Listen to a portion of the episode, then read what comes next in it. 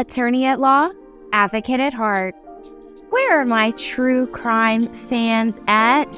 Today, I have a very special guest, the co founder of Bland Richter, which represents clients who have suffered from legal malpractice and personal injury.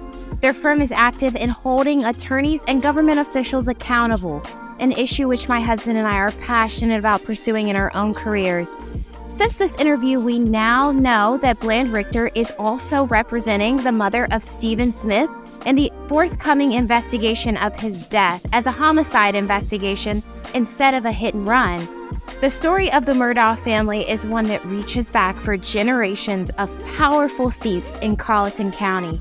Many have followed this riveting trial of Alex Murdaugh as he was tried and found guilty of murdering his wife and son. Those shootings occurred on the Murdaugh's Moselle property in Virginia. But there is another death that occurred on that property, a death that was key to unraveling the financial deceptions that Alex Murdaugh had orchestrated. Gloria Satterfield spent 20 years in housekeeping for the Murdaugh family and other attorneys in the Walterboro area. She took pride in her work and service to these families while raising her two sons. Here with me today, I have Ronnie Richter, co founder of the Bland Richter Law Firm and attorney for the sons of Gloria Satterfield. Many of us have watched as Tony Satterfield bravely took to the stand, but I can't wait for you to hear from Ronnie about the deeper story and personal lives behind this case. So sit back and enjoy.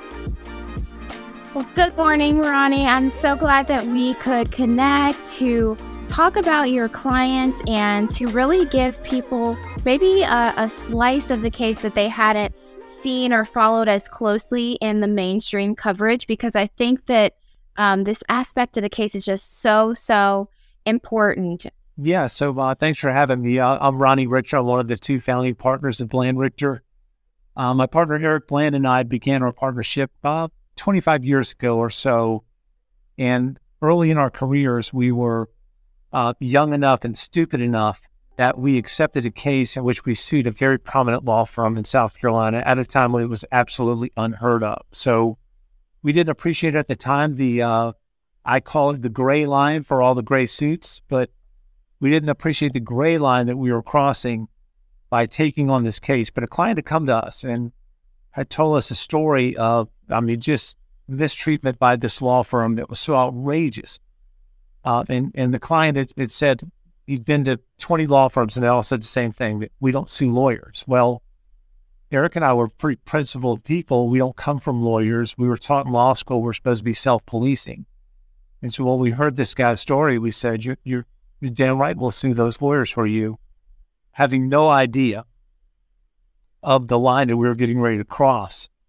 And my takeaway from that case was that we were so we were just so badly treated, um, so disrespected, so pushed on for having done this that it really just entrenched us that we were either going to walk away or we were going to dig deeper. And Eric and I are not two people to walk away. So um, it, it was just that sense of being bullied and disrespected that kind of pushed us into this field. And since that case, we've now sued I, I don't know, certainly more than 100 lawyers, largest firms in our state, largest firms in the country, uh, some of the largest law firms in the world. So it's not a business plan that we developed, but kind of a niche that we found for ourselves. And has that been within the realm of like legal malpractice or? Yeah, so mostly legal malpractice. Um, I, I will say that it, we're a small state and it's a small bar within a small state. And so um, until recently, we only have one law school in state. So, I mean, literally all the lawyers were going to the same school. Everybody knows each other. So it was a very closed environment in which to say, hey, we'll, we're, we're going to sue members of our profession. Uh, so it was very much not liked. Wow. It still today is not very much favored, but yeah, we're kind of, we occupy a big space in a small pond in South Carolina in, in that area. We do lots of other uh, litigation as well, all complex litigation. But we certainly carved a niche out for suing lawyers. My husband and I went into practice because we had that passion for accountability. Both of us were first generation law students as well. And so, what point was all of the events un- in unfolding for Alec Murdaugh? At this point, had he been stealing money from clients yet? Was he in the midst of his drug addiction? Where would you kind of say that we were in the storyline when when her death occurred? Yeah, we so we know so much more now, obviously, than we knew then, right? But uh, Gloria, um, when when Gloria passed away, the uh, she passed away in February of 2018. Uh, we know now that Alex had started stealing money certainly as early as 2015, and in 2015 is when he set up the fake bank bank account that he used as a vehicle to to siphon client money uh, and to defraud not only his clients but his own law firm. So that had started as early as 2015. Nobody knew about that. He seemed to have that problem well under control. He was he was uh, skilled in his ability to to move money, so that that was not an issue for him. Uh, apparently, he was deep into his addiction by this time, but again, a problem that he seemed to have under some management. Right, so he's a functioning addict. Uh, he's prosecuting big cases. He's getting paid big fees, and he's stealing millions, um, not just from his clients but from his own partners. So Gloria passes away February 2018. Her first settlement, the first time he steals money from Gloria Satterfield, is December of 2018. Now, the seminal event that kind of changes the equation is Mallory Beach, that the beautiful young lady that we've all seen pictures of, dies in the boat accident. That's February 19. And Paul is charged with her, Paul, his son, is charged with felony DUI associated with her death, and Alex is sued in a civil suit. Okay, so that was a big splash. But even that had started to get a little bit quiet when when rumors started to turn about what happened to Gloria's money. And that's where we kind of entered the picture. So summer, fall 2019, is when we enter the scene and, and when I would say that the landscape changed. Yeah, it was so interesting how w- at the time of Mallory's death, as as her loved ones were pursuing if there was any money available for them, that's when they find out that he doesn't have coverage.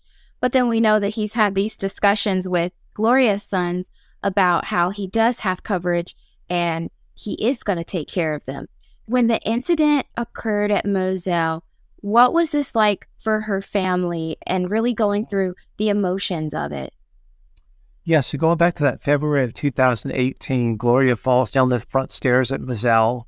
She had been the family housekeeper for 20 plus years. She she literally raised Paul and Buster.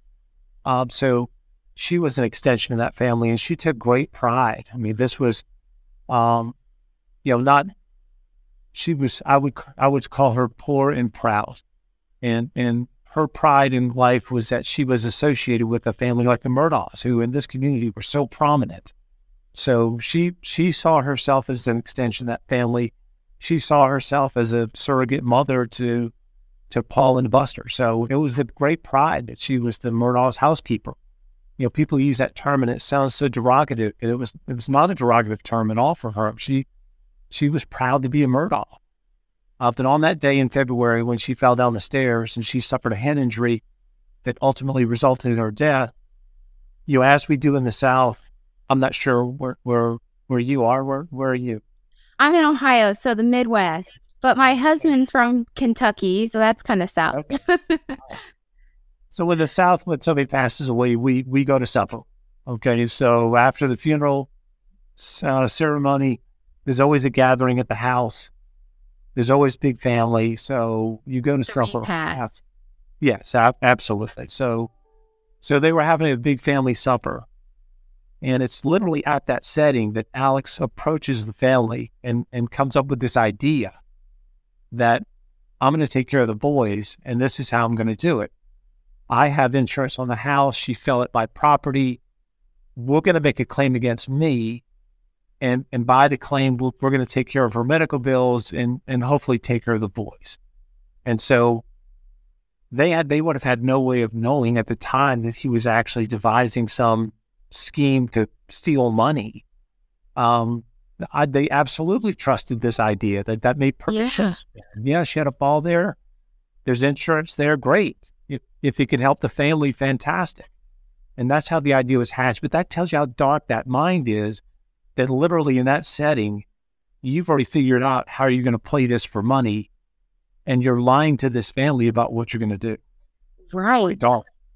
Yeah. And I think that um as an aside, there are a lot of people who feel like that there is room to suspect uh, foul play on the part of Paul, wondering if she could have possibly gotten into an argument with Paul or Maggie. Was there maybe concerns for Paul that she could be a liability to his dad, not knowing how much that Paul may have been in the know about how imminent that um, that the crackdown would be on his dad. Uh, is there any chance that any of, of that could be questioned? They have I, I've seen that they've maybe considered exhuming her body and that the the family was was okay with that. It, do did they have any thoughts on maybe what could have taken place there? Yeah, I, I got to tell you, they really don't believe that there was foul play in her death. And this sounds terrible, but the the primary reason not to suspect it is that she survived the fall. And if if you were going to kill someone, and again, I'm sorry, this sounds awful, but if you're going to do it, you can't allow them to survive to regain consciousness one day to explain what happened. So she actually lived for three weeks uh, after in the hospital. She was in and out of some states of consciousness, but never really fully cognizant of what was going on. So, again, if you were going to do that, you wouldn't run the risk that she's going to regain enough level of consciousness to explain what happened. So, that would tend to suggest that there wasn't foul play. And that really what happened was the dogs might have contributed to her fall down the stairs.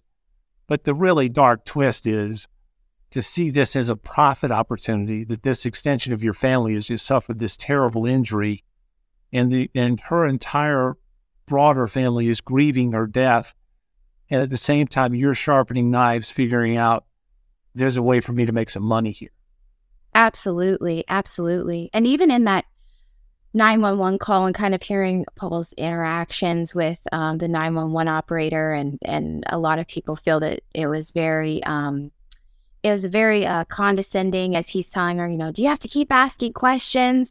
Um, would they say that really that's not indicative of guilt? It's more probably reflective of maybe if, you grow up with parents that were willing to take advantage of a family like this, it, it's just a natural outgrowth that his attitude would be this way. look this kid grew up with power and privilege and money the likes of which certainly I would never have understood you know, my dad was a pipe fitter, his dad was a pipe fitter. I'm the first person in my family to go to college, much less law school. So, I mean, this kid has a background that uh, it's it's hard to imagine, but I do think they made a little monster out of Paul from the stories that I've heard, and I, it just has to be a byproduct of having been gifted so much, uh, and not just monetarily, but but to be to be seated with that kind of prestige and power in the community. I mean, they were the Murdaughs were the law in Hampton County, and and Paul knew. I um, had watched a segment where a historian was walking through that history of the family, and it's my understanding that this was almost a, a dynasty. These positions of, of power was almost handed down every generation. There was another Murdaugh, at least one in every generation, if not more, that had a seat of power in the community. Have your clients talked a little bit about how fear may have played into this whole experience for them, knowing the power that was held here? Is there any concern that moving forward that there's any remaining corruption in the area, or do they feel like that it can quite possibly be cleaned up? Well, that's that's an interesting question. Um, you know, it's not you to, to know this community, and and South Carolina doesn't corner the market on communities like this, right? So every state has a Hampton County somewhere where there's a little pocket of power that's been uninterrupted for a long period of time. For for Hampton County, South Carolina, 3,500 residents county. Um, the Murdaughs held the solicitor seat for 100 years. And so when you're the solicitor of a county like that, you know, you call the docket on criminal cases, you decide who's going to jail and who's not literally. Um, the, it, the power is almost, it's almost absolute. Um, and yes, there was fear, but, but at the same time, these were uh, benevolent kings. They, they put money back in the community. They uh, they pay for somebody's funeral. They they pay for things at the school. They pay for uh, first responders to have updated gear. So they were smart in the way that they would also kind of seed the community back with benevolence, right? So they're feared for sure, but they're also beloved, and so they are they are kings though, and the king can smite you so yes, um, that that presence was a lot of the reason why the Satterfields were so reluctant to come forward at all. That for both reasons, both because we love and trust the Murdaughs, and therefore we don't think anything bad happened here, and because we're scared of them and their absolute power around here. Now, has it been stamped out? I think so. I mean, I, I, really do feel like that dynasty is broken. The, the firm is disbanded, the name is abandoned.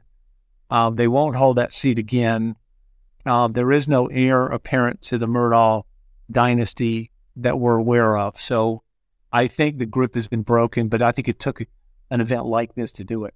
I, I don't think that Buster, that his life will ever be the same. Uh, 26, and he's their last remaining son his life will be forever impacted, however, that the sentencing ends up because of how this name used to be just so widespread in a town, but it's become like a national name at this point.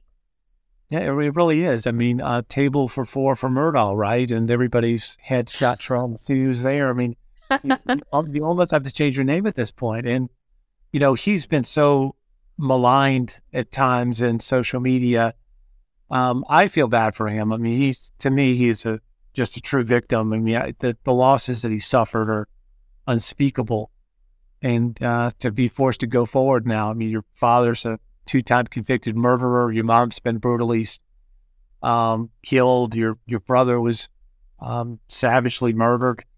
So I don't know where you go from there, frankly. And, and and you're soiled in this whole controversy, and you're saddled with the name. So I I feel bad for Buster. Do you think he or Paul had any involvement in the? Um, we talked about Mallory, but there's also Stephen. Yeah, I don't know. I know that's heavily rumored. Um, I I do strongly believe somebody murdered Stephen Smith. I mean, he was um, a, a, a young gay man in Hampton County, South Carolina. Um, he was openly um, uh, gay. It, it's it, it's still not a place and a time where I think that was accepted. And there's no there's no doubt that he was killed. He was placed in that road, to, and they they tried to disguise it as some kind of hit and run. There wasn't even so much as a broken headlight or debris from the car. So, so the the boy the that young man was not hit by a car. Somebody killed him. Somebody dumped him in the road and made it look like a hit and run. So it's just on the rumor mill, but I'm not aware of any solid evidence that put, puts anybody um, at the scene of that. My heart breaks for them. His, his mother is is just the most lovely person. All she wants in this world is just answers, and um, that, that that's a tough case there. Yeah, I think that the the the family of Stephen Smith, the family of Mallory Beach, and now the family of um, of Gloria. It's just that desire for for the answers for something good and right and truthful to come out of all the lies that have surrounded this. So, if we dive back into kind of this timeline, when they're approached by Alec at the uh, repast dinner after the funeral, and he presents this plan, um, I also remember reading that he had uh, passed them along to a uh, another attorney that he said was going to be representing them because he there was some kind of conflict of interest with him representing them or being involved with them as he's pursuing a claim against himself. Could you kind of walk us through that ethical nightmare there? Well, it is an ethical nightmare. So, I mean, the, the proposition was literally um, I'm going to sue myself for your benefit. And uh, obviously, the conflict there is so inherent that you can't do it. That um, you know, Alex's interest in being sued would would be in direct conflict with his interest in suing himself for the benefit of the Satterfield boys. So the idea is we're gonna we're gonna take this this case to a to a friendly to to a trusted outside source, and this lawyer ostensibly is going to be your lawyer for the purposes of suing me. And that was Corey Fleming. That was Corey Fleming uh, in the neighboring county of Beaufort, uh, and they were longtime friends. Corey was a godfather to Paul, so uh, very deep ties there, very close relationships, and you know a friendly place to park this case for the purpose of bringing this claim against Alex. Now, the way the claim was going to work, I mean, just because somebody fell at the steps of Moselle doesn't mean there's a claim. You got to prove some negligence, right? and so Alex had all this insurance on his property. And when the claim was brought, he, he literally muscles his own insurance company by saying, Look, you're going to pay the claim, or when I'm sued, I'm going to get on the stand in my hometown and tell the jury it was my fault and tell them to pay these boys whatever I want them to be paid. And and they're going to do what I tell them to do. So it was that kind even as against his own insurance company as a defendant, he had that kind of power to push them to pay a settlement that I don't know that they would have otherwise have paid. I mean, she fell down the stairs. So so what? There was no proof the stairs weren't built to code or that there was any negligence in the in in the fall. So just because someone fell, it doesn't mean there's a claim. And the, even the language, like as we're looking at how he went about life after this happened, as this is unfolding, there was an attorney that took the stand during the trial who said that um, Alec had mentioned to him in passing, like that uh, um, I, I'm I'm worried that these kids are going to sue me for Gloria's death. She tripped over some dogs, and it's like just the flippant nature that he would talk about a lot of things as people are recreating these conversations on the stand. Um, it's it's chilling, really. He's a criminal multitasker. I mean, the, the fact that he could operate it all the way that he did, there were so many moving parts in his life. I mean, the, all the payments being made to cousin Eddie. I mean, we, we know over the passage of time, I'm going to get the number wrong, but I'm going to be close. It was over 180 checks in amounts less than $10,000, the, the reportable amount for bank transactions, totaling $1.8 million in a very short period of time that ends right at the time of Gloria's death. So he's got that relationship that he's running.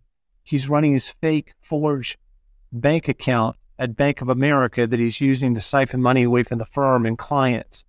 He's actively defrauding um, the Satterfield family. He's responding to a lawsuit arising out of the boat case.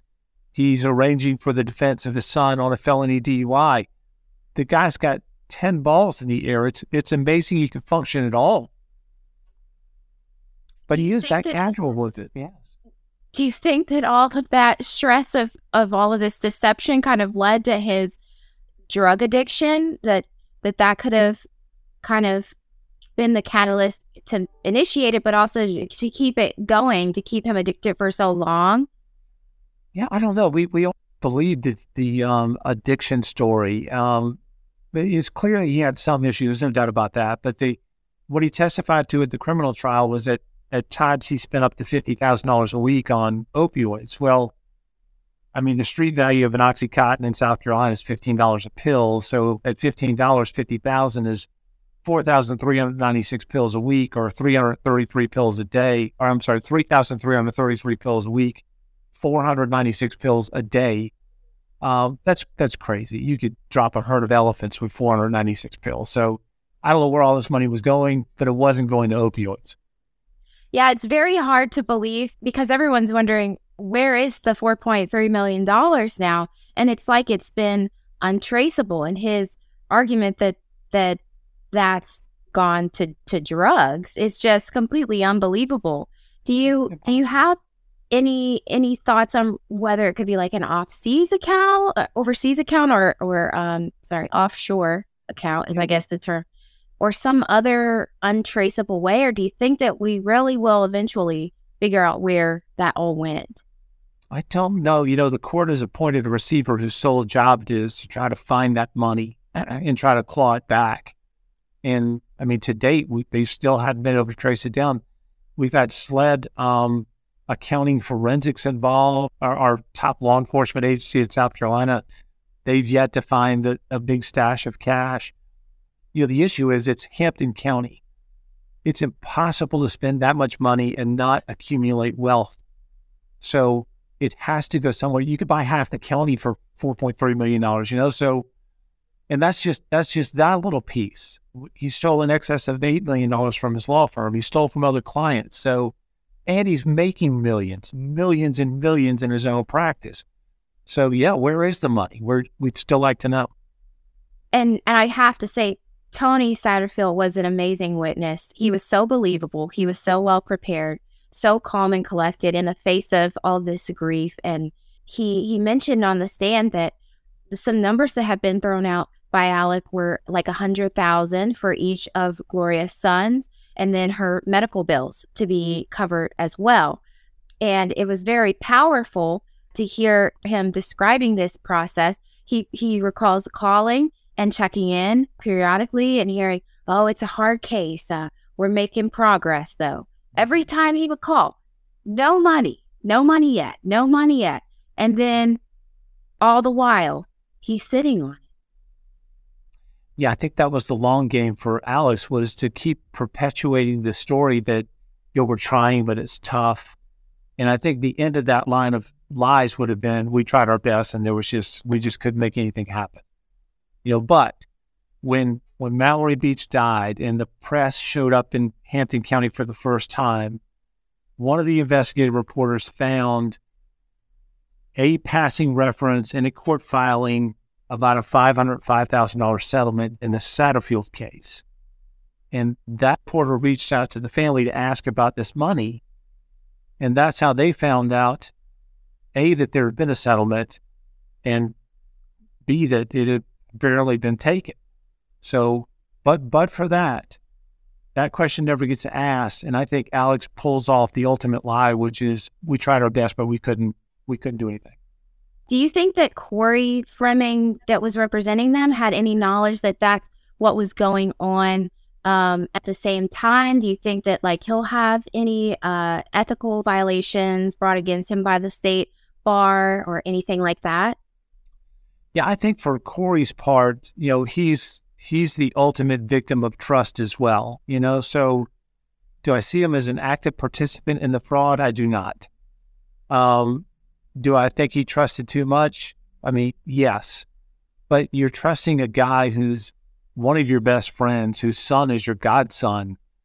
Um, I don't think that he knew Alex was taking the money on the side, but yeah, he's got a lot of questions to answer for the bar. And then, if you could kind of tell us a little bit about what this meant um, for your clients that not having this money, um, what kind of happened with their living space and how they were affected financially by not having access to that money. Yeah, well, here's what I mean. The story, uh, as if the story couldn't get worse, right? Um, when Gloria passed away, um, you, you saw Tony. He testified at the trial. His brother Brian is a vulnerable adult. Brian um, is a wonderful person too, by the way. He he lived with his mother in a trailer. So when mom passed away, the bank foreclosed on the trailer, and Brian was displaced from his house. So Brian's rendered homeless at the same time that Alex is stealing millions from the boys, and it, it's always stunned us that they took all of it. I mean, if they had, if he had just given the kids a hundred grand apiece, it, it would have been life changing money, uh, given the circumstances they're living. But the greed was so deep that he had to take every dime of it. Why do you think that he did that? That do you think he thought it would be more traceable or open the door to questions if he had given any of the money? Um, would they have maybe wondered like if there was more to the total or that then they would be able to trace it instead of him doing whatever he did with the total amount in just one fell swoop. Like, why do you think that he went about it that way? You know, I think I think in hindsight now that his problems were so deep that he perceived that he needed all of it. I mean, I know in close proximity to this time, um, he had run uh, negative $340,000 in his personal checking account at the Palmetto State Bank, uh, where he had another relationship that just floated him along, along and along. I mean, who gets to go $343 in the negative on a personal checking account, right? But um, I, I think that his financial problems that he created for himself were so deep that he perceived that he just needed all of it. And it's probably easier to lie about taking it all. Wow. We talked a little bit about no SLED is the state law enforcement agency. Yeah, so that th- those are our top cops in South Carolina. It's the South Carolina Law Enforcement Division. So we we have local sheriffs in the counties, um, in the municipalities. We have local police departments. But kind of the top cops over all of the policing in South Carolina is SLED. And gotcha. In cases of, of certainly of conflicts, uh, they get themselves involved. Um, in cases that might be beyond the local resources, like a double murder scene, uh, like we had in uh, uh Hampton County, they the police in Hampton County don't process things like this all the time. So you call in the top cops and they bring in their forensic teams. And so that's what SLED represents to this story. And I know that the attorneys now are are filing those appeals already on Alex's case. Do you think that there's any chance of any more corruption throughout the levels, of making that more or less possible? Or do you feel like everyone in the state and in the county is really just ready to see a new page turned and see everything get off to a better foot? Yeah, I think it's more the latter. You know that um, there are a couple of interesting appellate issues.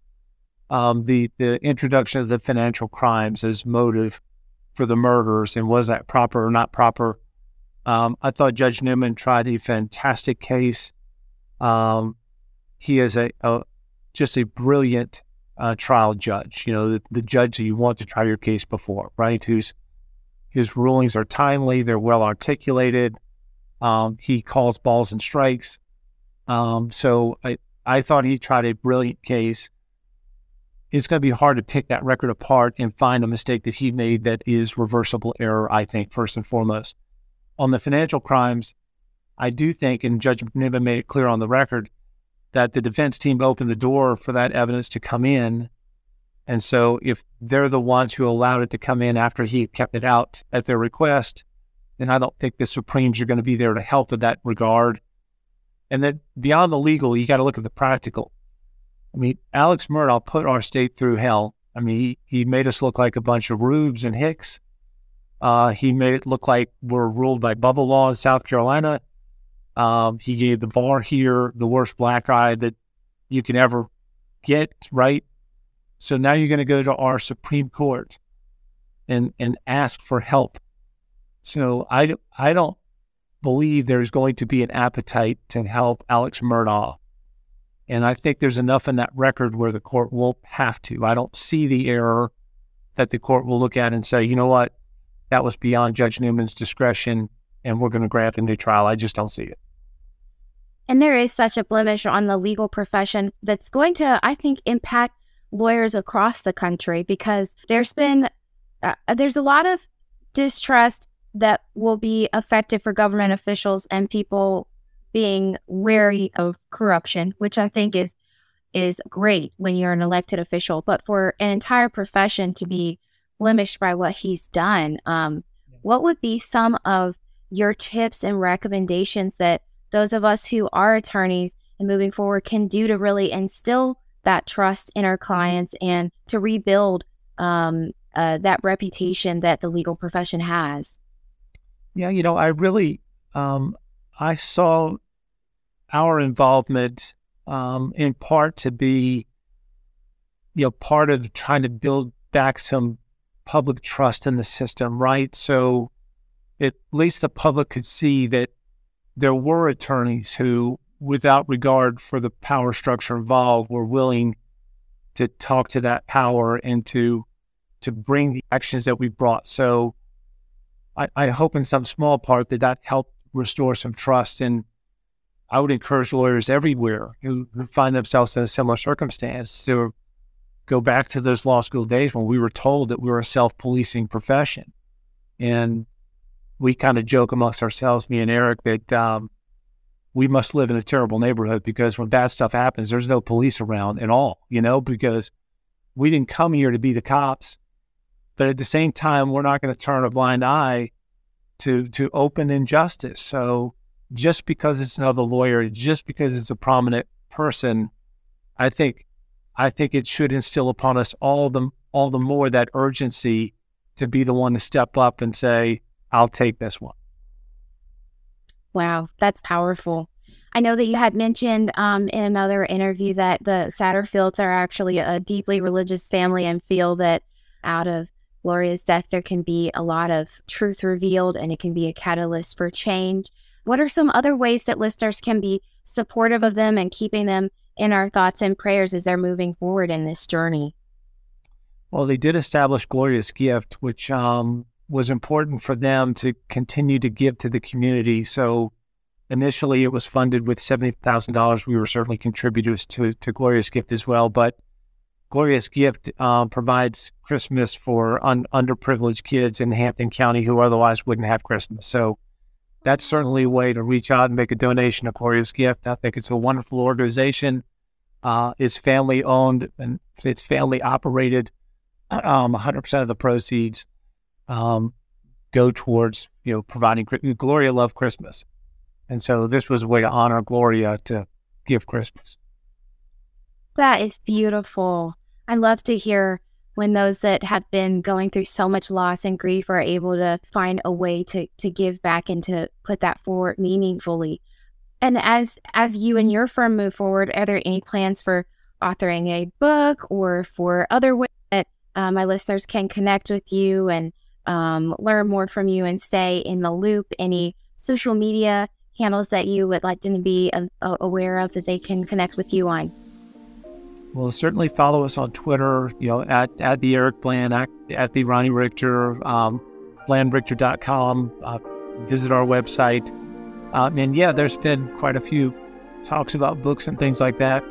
Um, I don't know if any of that's going to come to fruition not, but but we'll see. Or it's it's um, it'll be when we hang up the cleats, we'll certainly look back at this chapter and, and take pride in, in having done something I think important for our state.